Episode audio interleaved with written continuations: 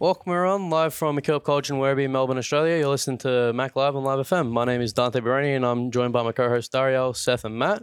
And today our special guest is um, Detective Damien Omani. How are we, sir? Um, well, thanks. thanks good. for having me. Yeah, it's, it's our pleasure. Um, I got my first question. Um, uh, why did you become a police officer? Uh, good question. I get asked it in circumstances like these nearly every time because everyone wants to know why. Why would you Yeah. do it? I think everyone does. yep, yep. Um, no, so I um, was a student here, as it turns out. Oh, Um, really? Yep, yep. I came to this school um, with and my brothers. All our family came here, and my oldest brother, who's about five years old, I left, joined the army for a bit, and then joined the police. Uh, while I was still at school, I didn't really have an idea what I wanted to do.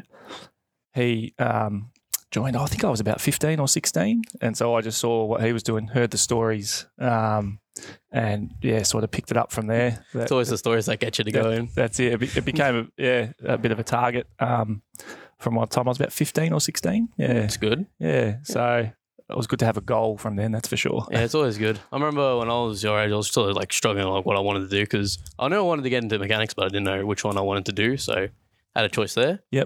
Um, um yeah. So I've got a question for you, Damien. Um, what was the most difficult part of your job so far that you find? So I've been doing this job for it'll be twenty years in March next year when I left the police academy. Yeah. Um, and it's been somewhat of a roller coaster because Yeah. you do get exposed to really difficult things from time to time. Yeah. Um, and I think it would be unfair of me to pick one out. Um, and I'm not trying to avoid your question, mate, at all. yeah, yeah, all good. Um, it's yeah. So I worked uh, initially at Williamstown and Footscray, just what you know colloquially you'd say on the beat. We call it work in the van. Yep. Um, and they weren't. Well, Wi- Williamstown was probably a bit quieter and low key, but Footscray was a difficult place to work. Yeah. Um, a lot of street crime, a lot of um, you know, it was just busy. And then when I first became a detective, I went into the drug squad and uh, clan lab squad, so targeting meth labs. oh yeah. Um, had some real difficult confrontations in that. Yeah. Um, and then from there, I went to the homicide squad. And as far as difficult circumstances go, that's where you find it. Yeah. But the alternative to that is that's where you get your most um, job satisfaction. yeah. You have um, any? Catching someone that does the worst of the worst to someone else and being Yeah. able to get a result for someone's family, the job satisfaction really outweighs the difficulties. Yeah, I get what you mean. Yeah. It's a good answer. Um, so Damien, what's the best part of your job, or what would you say is the most rewarding? Probably what I was just talking about. Yeah. Yeah. Because my job at the moment's a little bit different. Um, I work, I'm back at the drug squad, as it turns out. You know, I've bounced around different places. Um, never spent more than four years in one particular part of Victoria Police. I found that has diversified what I'm able to do now, um, as opposed to, you know, and I don't hold anything against anyone that chooses to join the job and just work the van for their whole career. There's some noble, um, there's some nobility to that um, to serve your local community, especially guys that work in the country. Um, but yeah, sorry, what was your question again? Uh, what was the best part? the best part, yeah. So the homicide squad, like I said about job satisfaction. So I've I've got a little bit of a feather in my cap. There's only I think it's ten, maybe eleven uh, people that have been convicted of murder in Victoria that are currently serving a sentence of life imprisonment that are not allowed to get out of jail. So in 2012, I investigated a, a homicide matter where the um, the man that was accused and convicted of it, he was sentenced to life in jail, and you might think this is pretty morbid, but um, as far as job satisfaction goes and, and enjoying what you do and getting a result, seeing a family, that that investigation, that result is as best as we can do. Yep. You know, we, we used to have capital punishment in um, in Victoria, the death penalty. We don't have it anymore, thankfully. I don't know. You know, you can disagree, agree with that, but life imprisonment with no parole is the maximum sentence someone can get. And when someone kills someone else, you know, there's different theories about it. There's all these different reasons. Um, that's that's as best a result you can get for for a victim's family. Um, so that was probably the highlight. Yeah. Yeah. Uh, what was the? I gotta, I'm just gonna ask a little um extra onto that. What was the most interesting case you actually worked? Um, there was a so I worked, like I said, at the clandestine laboratory squad Yeah. as a detective for about three years, and then moved into homicide. Alright. Um, and there was a case that crossed over in both, which was interesting at the time because I had just been at the uh, working the meth labs, and then um, had this real interest to get to homicide. And we had an investigation running, not my particular team, but it sort of got legs. This investigation, when it- they get big, everyone gets involved. Um, and there was this particular syndicate of organised crime. Uh, we call them targets, who were cooking methamphetamine ice Yep. um, in really great quantities. Um, they had a professional, qualified, uh, university qualified chemist um, on the on their books. They had a pilot, so they could fly their product Jesus up Christ. around Australia. Yeah, really properly organised, really well funded. A full system going on there. Yep, Yeah. yep. So the crew's working on this investigation, and then one day they get a call from the homicide squad saying we think this murder might be connected, Yep. Wow. and everyone's interest sort of peak. Like, well, this is this is at the highest level. Um, and yeah, as it turns out, there was uh, the resolution happened down at St Leonards. I don't know if you know St Leonards, coastal place past Geelong, there, beautiful little town. They'd hired a country property to cook their meth. Jeez. We uh, ended up raiding that property, found all the meth, searched the whole property, and in the shed, unfortunately, we found the remains of a victim of a homicide. Far out. Um, yeah, he was part of the syndicate. There was all sorts of stories and you know um, about why. Um, and the understanding was that he was blamed for some some drugs that went missing or something. And um, in those circles, you know, mistakes that get made, I met with the ultimate price. Yep. What, what do the labs look like? Like, do they are they normally like clean or are they sort of dirty?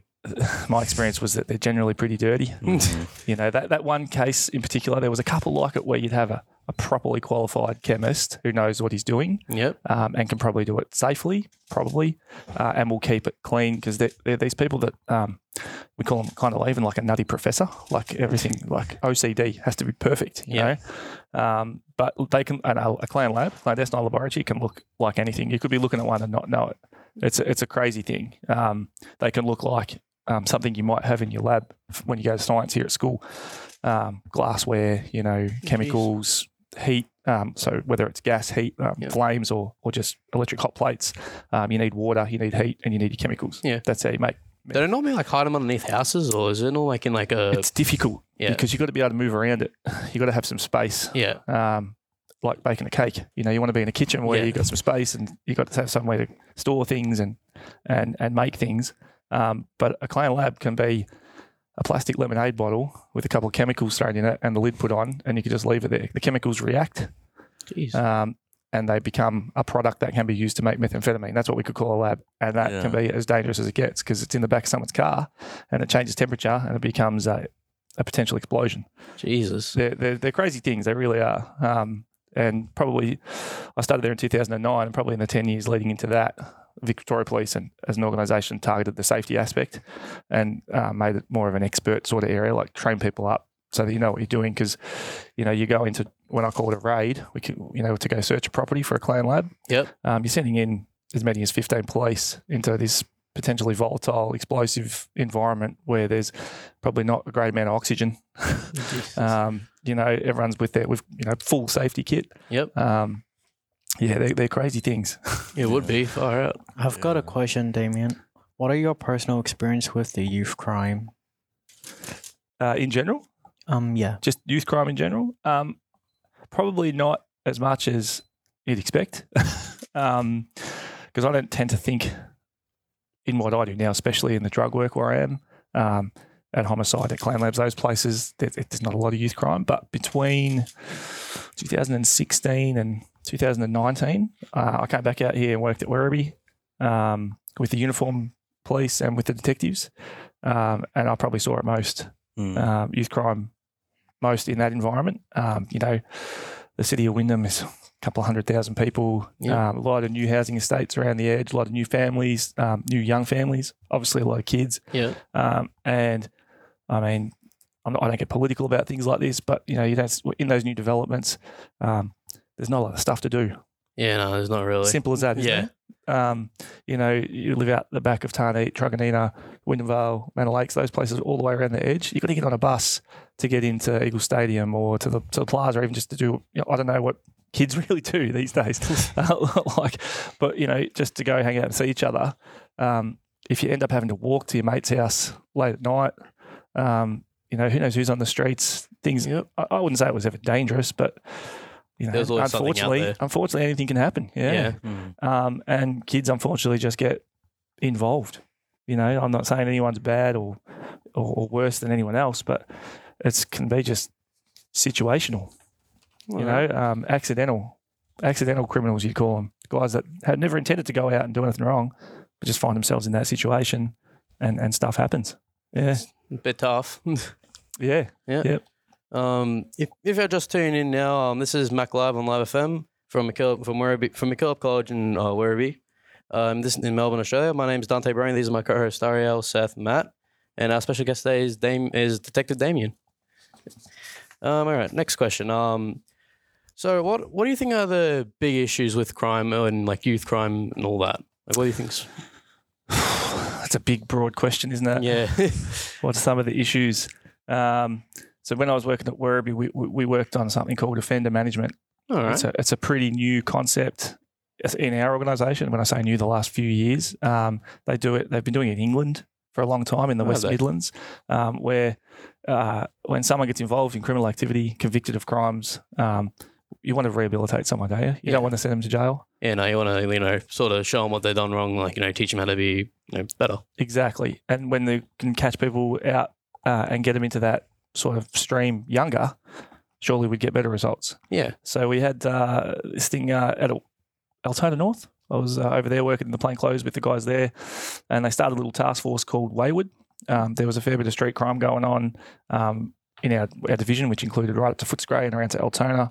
Um, so rather than targeting the guys, uh, the, the young people who were committing the crimes to put them in jail, you know, to send them to Piranha or um, the, the one up at Malmesbury there, um, the target was we want to solve the crime, obviously, and help the victims out. Yeah. But at the same time, we want to try and rehabilitate these guys and get them back into normal social settings as Mhm. best we can um, to try and get them away from the crime. Yeah. Um, so that would involve, you know, someone gets caught, they get charged, still might have to go to court once or twice, but we don't chase that jail sentence Yeah. for someone like that.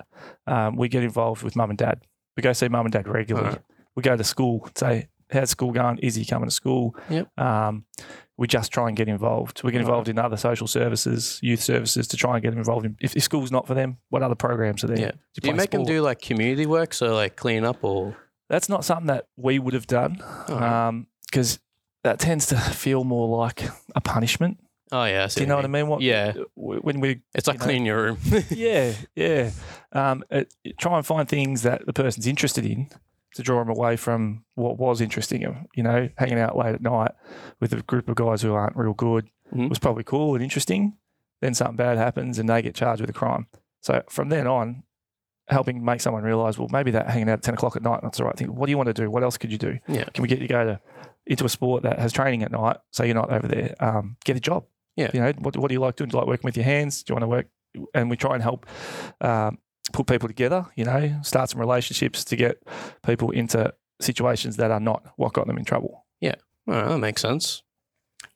Why are people more likely to reoffend? Uh, I've got a question about just the, the jail system in general because I know in other countries uh, they have more, I want to say, humane jails uh, s- kind of systems where it's more like a home instead of uh, an actual prison. Do you reckon something like that would help out in Australia or would not make too much of a difference with reoffending?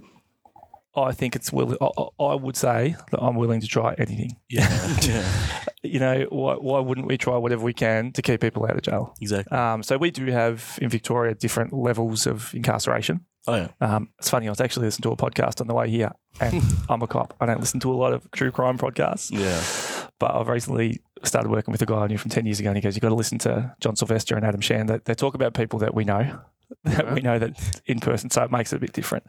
Um, but the, the- he had a, a, a guy on his podcast, John Silvester, um, who was um, charged with a serious crime um, and eventually acquitted, but he spent a lot of time on remand. yeah, So he was in jail for like 18 months and never got committed, uh, never got convicted of a crime. yeah, So when you think about that, and how can you reconcile that in your mind? Like we've taken away 18 months of his life.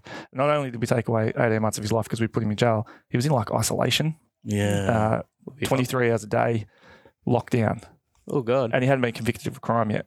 Yeah.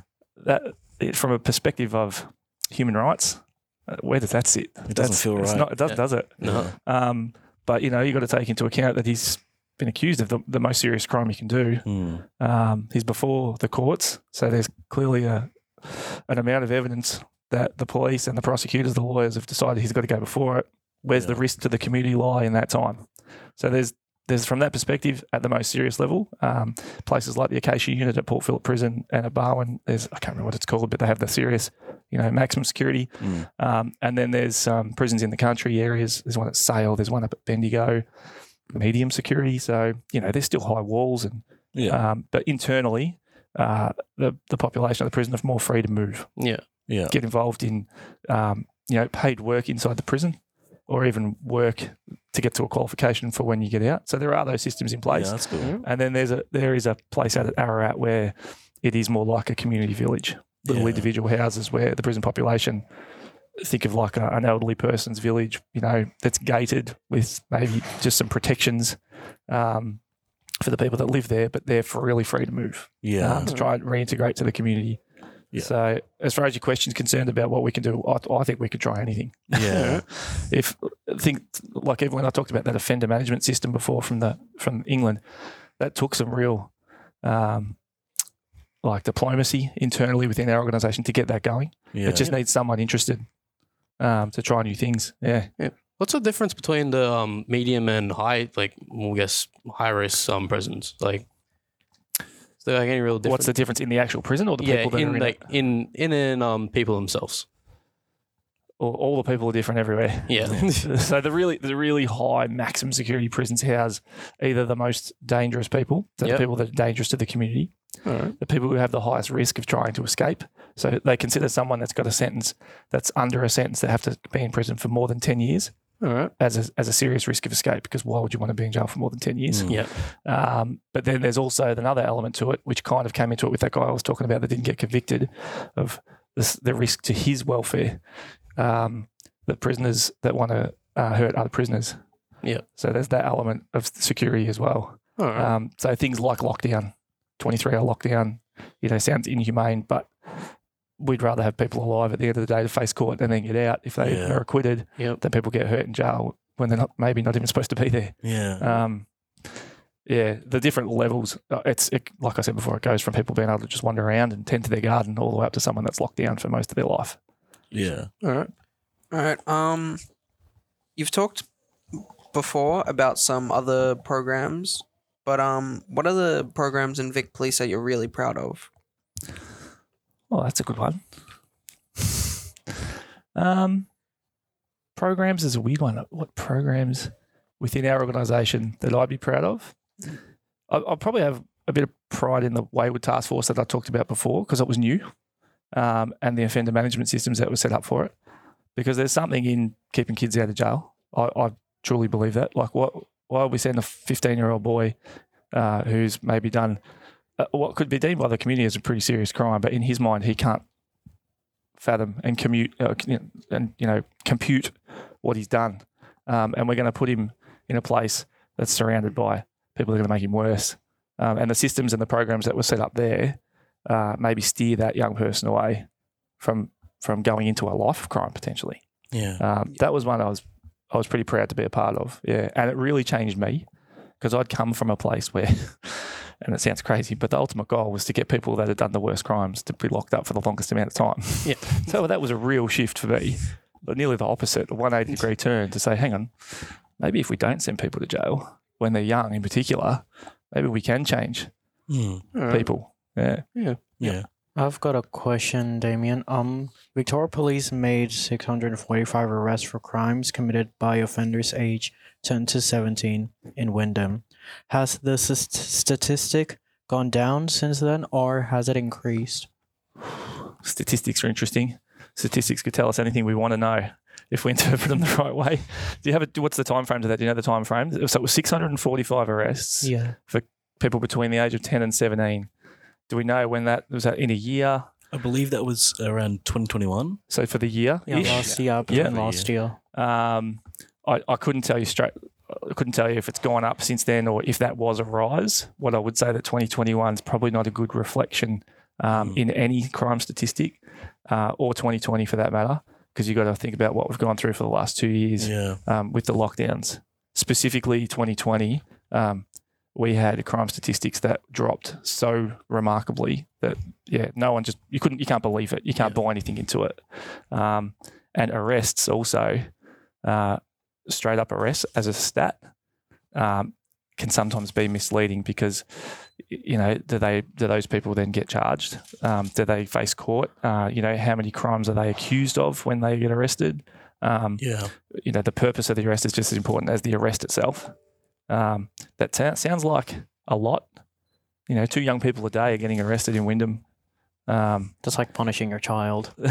it sounds crazy. Um, and I, what, 20, what did you say, 2021? Yeah, last year. Last year. So I was back in the city then. I know the year before that would have really surprised me. Uh, I was working at Werribee in 2020 um, with the detectives there. And if you had told me that the next year 645 people were going to be arrested, I would have said, I, I don't think so. I doubt that. Ah. Um, that's unexpected. Yeah. Jesus. Um, yeah. Uh, But let's go back to what we said before. There's 250,000 people, I think. I, I don't know what it is at the moment, but it keeps going up exponentially, this town. Yeah. Um, that might not be a lot, considering how many young people live here. You know, you know, what are we what are we weighing that number up against? That's a tough one. yeah, it is. Yeah. Uh, what are some crimes? What are some crimes you reckon like you commit mostly? If you if you've ever known. So youth crime, what's Yeah. the most common one? Yeah. Uh, it's you know street crime. So uh, we'll have a little law Yeah. lesson. Do you guys know the difference between an indictable offence and a summary offence? Not Oh, really. no, never heard of that one. Uh, you watch American TV, you hear them talk about a misdemeanor and a felony. Yep. Yep.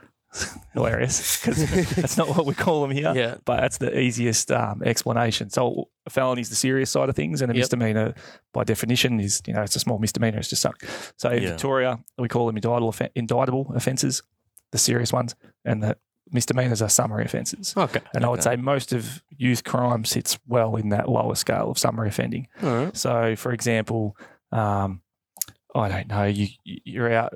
Not you can't. I won't say you. Some young person is out, you know, late at night, uh, throwing rocks. Rock goes through a, a shop window. Yeah. That's the end of what happens. Everyone runs away. Yeah. Um, that's a, that's a summary offence, you know, misdemeanor damage offence.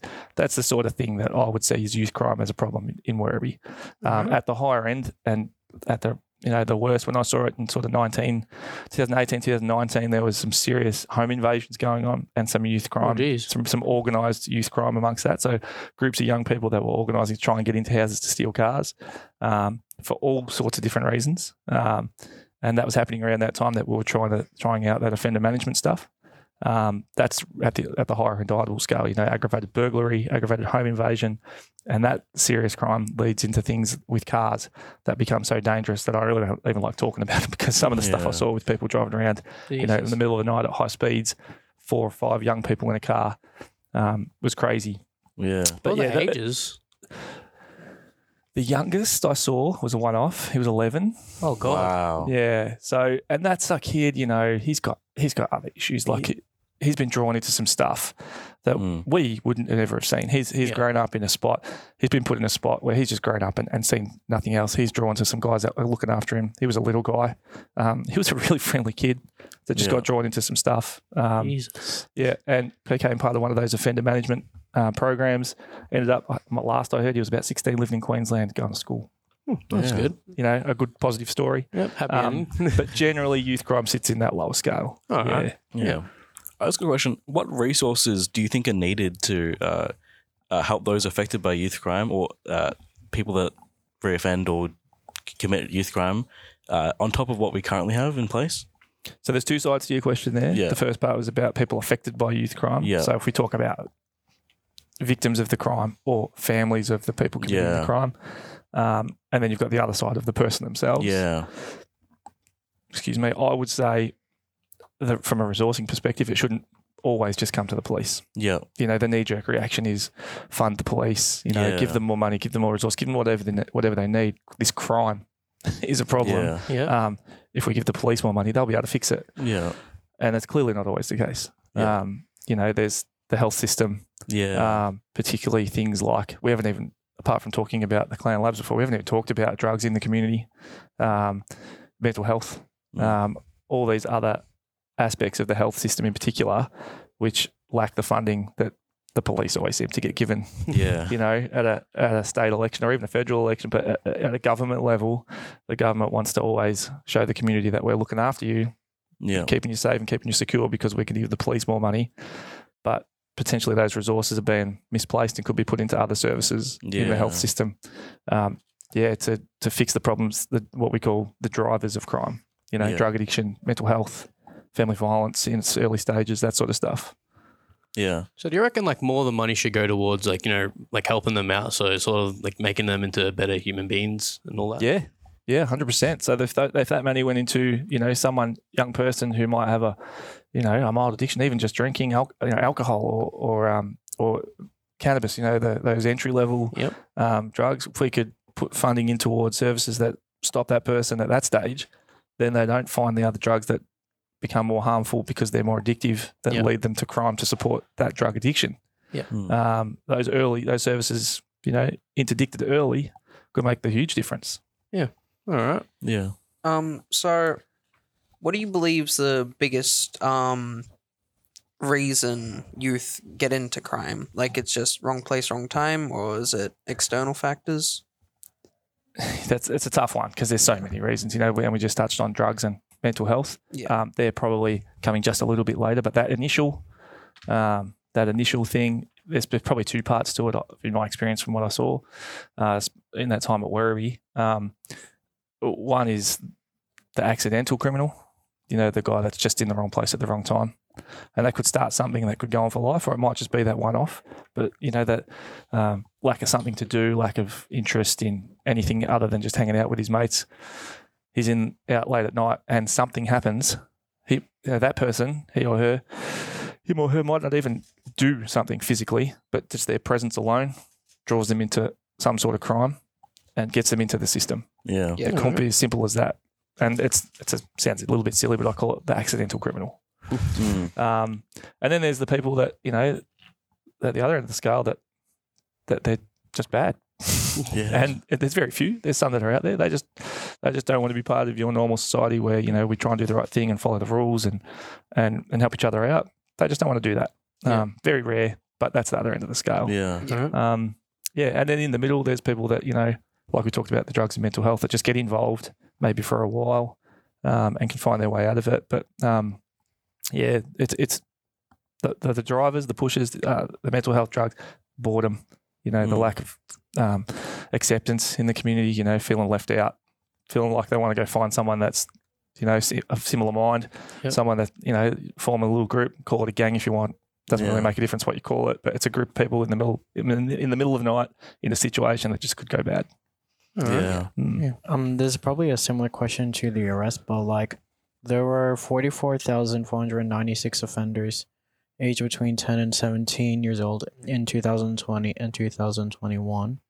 Is this number alarming to you at all, or has it gone under control lately? That's alarming, straight up. Mm. 44,000 offenders in that same age bracket over that sort of two year period. Um, we'll have to hark back to what we talked about with statistics. Um, are they individual offenders? Because a crime statistic can come from different sets of data. Um, Yeah. That could be 44,000 uh, offences or individuals that have committed offences. So if you've got one guy that does that's charged with 10 crimes, does that count to 10 in that 44,000 or does that count to one person? That I think that will count as one. One person? That Yep. seems like a lot then. Yeah. Yeah. Um, and the other, oh, do we talk about, because we talk about crime different sometimes in the police where um, we apply those indictable and summary offences, but something that um, we give a, a ticket. So, say you're driving your car and it's unregistered, you get a ticket, a penalty notice. Yep. Um, sometimes we don't include those in that stats because it's not a, a crime per se, it's a traffic offence. All right. Um, that sounds to me like that's all inclusive. If it's all inclusive, though, it's still pretty alarming.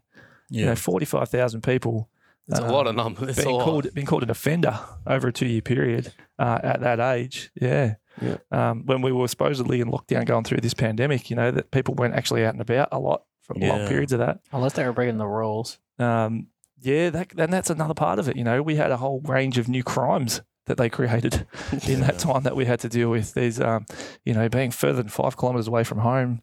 Can you guys remember them? It was being um, being away from home. It was being out after the curfew. Yeah. Mm. Uh, being in groups of more than five. Yeah. Um, and seriously, I'm not going to comment about whether they should have been there or shouldn't. That's not my place. You know, in the police, we follow the laws they give us. Yep. Um, whether I agree with them or not, you, You know, got to follow them. you- we've unfortunately, yeah, Yeah. we've got a lot of discretion. Don't get Yeah. me wrong when it comes to that. You know, six k's out away from home. You know, am I going to give that person a ticket? Probably not. Um, you got to take into account why people are out and what they're doing. But that wouldn't surprise me if that was a big part of it. Yeah, A whole lot of new crimes that came up in that period. Yeah. It's still alarming. Your question was, was it alarming? Yeah, hundred percent. I reckon it is. I got a question. Does that how do you, um you know the youth crimes? Does that uh play into like you know the parenting and all that, like how it starts? So is poor parenting play into it or Oh, could do. yeah? Yeah, of course. Is it poor parenting and like you know a bit of influence or Yep. Yep.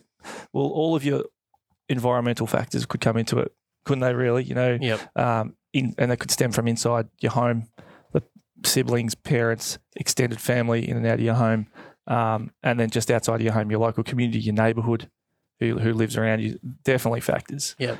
All right. Um, Do you believe that uh, crime, just in general, came back more after the lockdown?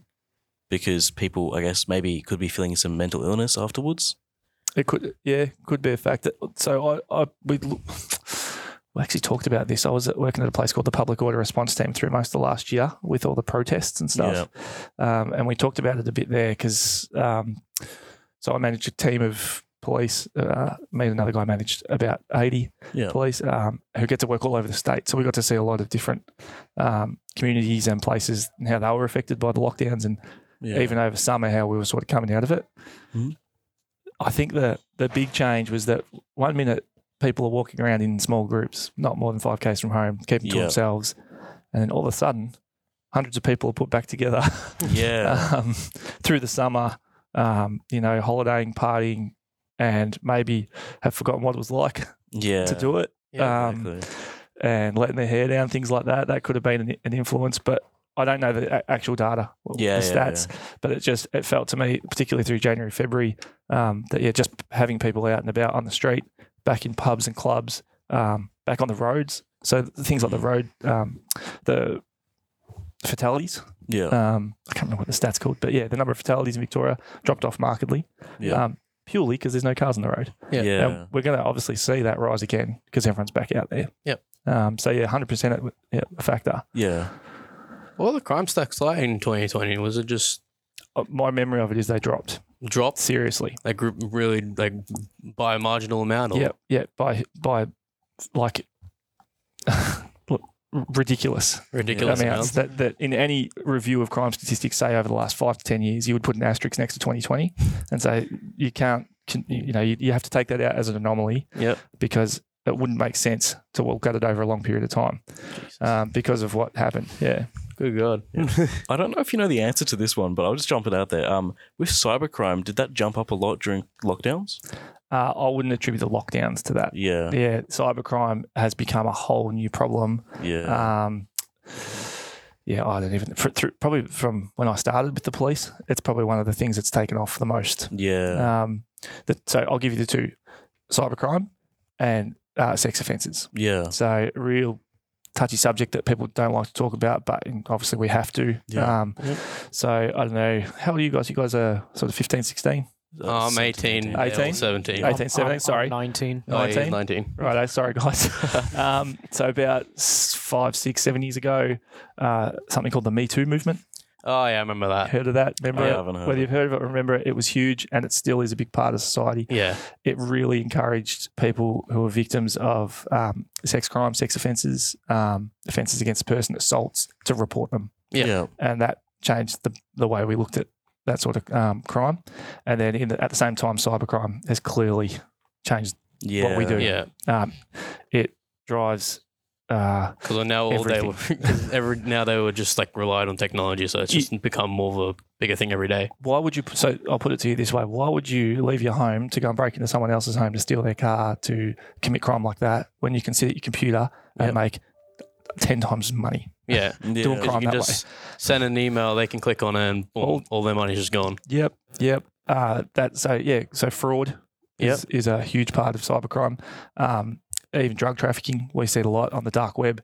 Um, you can sit at your computer and you can arrange the trafficking of large amounts of drugs across the world Mm. without even leaving your desk. Far out. um, you can, uh, yeah, crimes against the person. We talk about threats to, you know, harassment and threats and stuff over the um, over email, over any all forms of social media.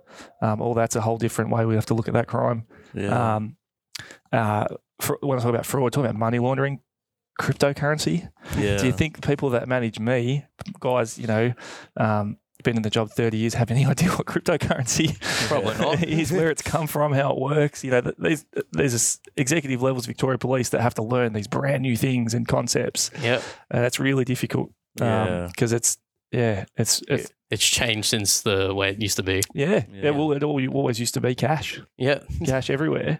And now it's Um, all online. You can't see it. Yeah, that's right. it's right. We still obviously cash is still a thing. You know, online banking t- took over from that a lot, and now we've got this cryptocurrency to deal with. You know, Yeah. yeah. Um, learning new stuff at an older age isn't easy. yeah. Um, yeah. So it, it is cybercrime's huge, Yeah. and it's probably where where I work at the moment, the drug squad. Uh, we work within the crime command, about eight hundred people in that command. Um, it probably used to have say thirty or forty. Um, cybercrime.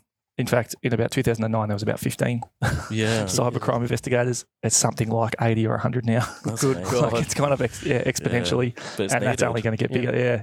yeah. Yeah. What are some of the main crimes? 'Cause I know you said fraud. What was the other ones? Just Uh, online crimes. yep. So the main one is fraud. The main Yeah, one's to commit fraud online is just so simple. Yeah. I- identity fraud and then fraud to um, create thefts and Yeah. financial advantages.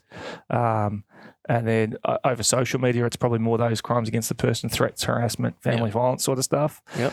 Um, and then to a lesser extent, the drug trafficking stuff can happen over the internet um, quite easily.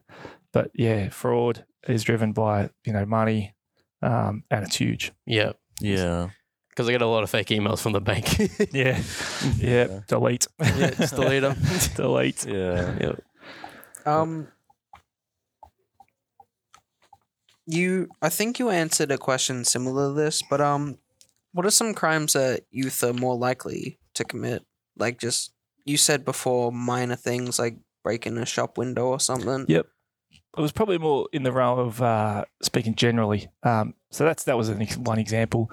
But when we talked about the um, indictable versus summary, the serious versus less serious, the, the crimes that the you know the youth crime that we see, particularly in Wyndham, was at that lower level. So you know damages to stuff, you know crimes driven out of boredom. Um, you know, young people aren't going out to try and commit a crime to make millions of dollars Yeah. um, or you know to really go out and hurt people. I never saw that. Um, that the only times we saw that was when those groups would form. Um, we saw some cultural stuff driving some crimes against people where, where groups of kids and other groups of kids would come together and try and hurt each other. It's probably the most serious that it got. Yeah. Um, but you know, I remember being at one of the one of the more serious ones. I, one night I was out in Werribee with another detective and we were driving around and came across this van. Um, and, uh, you know, we tapped that registration into our little computer we got on our phone now and it tells us it's stolen. Um, so we follow it for a bit and eventually the tyres pop and it falls over and the side door of the van goes open and there was 12 young people that pile out of this van and just run. Um, you know, that's, that's probably the more serious, one of the more serious crimes, but still none of those kids, the guy that stole it maybe is one of those ones that's probably, you know, on the wrong path. The Mm. rest of them were just there because their mates were there. Yeah. You know, they were bored. They had nothing else to do. They end up in this van where anything could happen. You know, imagine Yeah. if he rolls it, he crashes it. yeah. Um, but that's just, yeah, th- that lower level crime definitely with, with the youth in Werribee. Yeah, Could peer pressure play a big part in that? hundred percent. We haven't even spoken about that, have we? Yeah. And when we talk about kids hanging out with their mates late at night, maybe they're there because something's happening at home. They don't want to be around. Maybe they're there because they're bored. Maybe they're there because their mates have texted them or you know send them Yeah. send them a Snapchat saying, "Hey, we're here. You got to get here." yeah. Well, how's the pressure there? You know, yeah. not even to do anything, just to be there. Having just Yeah. don't go at all. Yeah. Well, It's a bit know? difficult. Fear of missing out's a big thing as well. Yeah. so. Yeah. yeah. What's going on there? Tonight? Do I need to be there? Yeah, hundred percent. I want to be Yeah, there. yeah. What's- I can't not. I can't not see him the next day and have to find out what happened. I can be there Yeah. to see Yeah, when you're young, you're curious to know what's going on. Yeah. Yeah. Have Yeah. to just leave them. Yeah, but um, you know, you've got to have some personal responsibility as well, and think Yep. about consequences and stuff. It's hard for young people, Yeah. you know, to balance up what's what's gonna what's the worst thing that could happen. I don't want to think about that. I just want to be there. Yeah. Yeah. You're just thinking about the moment, not what's going to Yeah. happen next. Hundred percent. Yeah. Well, I think that's all for today. Um, thank you so much for coming Damien. No, no worries. Thanks for having me. Um, it's been a great pleasure talking to you. I'm live from MacKillop College in Werribee, Melbourne, Australia. You're listening to Mac Live on Live FM. My name is Dante and these are my co-hosts Dario, Seth, and Matt. Um, thank you for joining us today. Um, we hope you found this information useful, and until next time, have a great day.